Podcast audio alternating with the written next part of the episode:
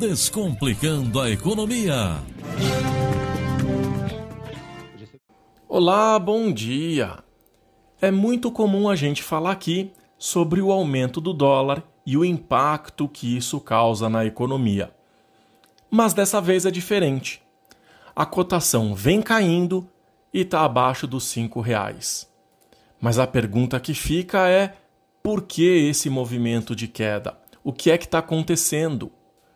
Bom, o dólar é um produto financeiro e o seu preço varia em função da oferta e da procura, assim como qualquer outro produto.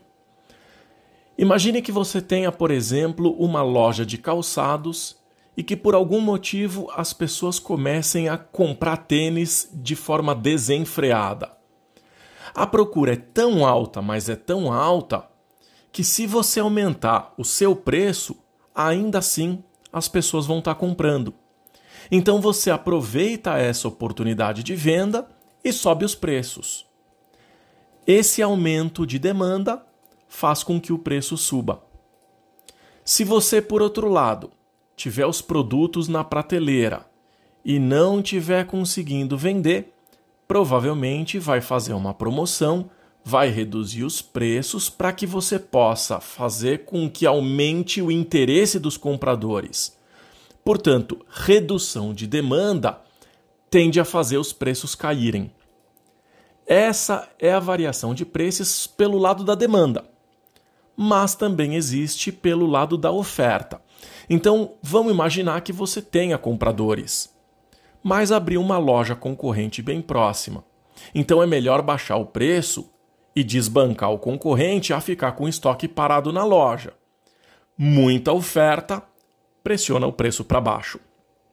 Por outro lado, pode acontecer de você ter uma coleção que ninguém tenha. Nenhuma outra loja de sapatos vai conseguir oferecer esse modelo que você tem. Sem a oferta do produto e sabendo que não é possível ninguém comprar em algum outro lugar, você aumenta o preço. Então, a redução de oferta faz com que haja um aumento no preço. Agora é só trocar a questão do tênis pelo dólar e aí já dá para entender a lógica do negócio e por que está havendo a queda no preço do dólar. Se a exportação aumenta, os exportadores no Brasil recebem dinheiro de fora e isso faz com que aumente a oferta de dólares no país, pressionando o câmbio para baixo.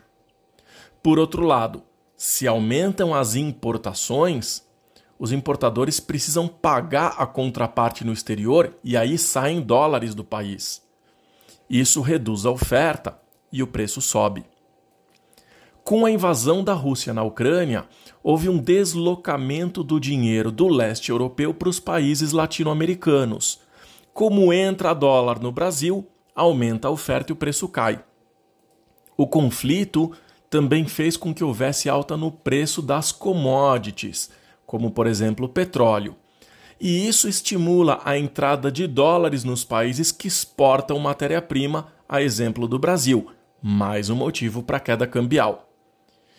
Como os preços no Brasil subiram muito, para conter a inflação, o Brasil aumentou a taxa básica de juros e talvez aumente ainda mais.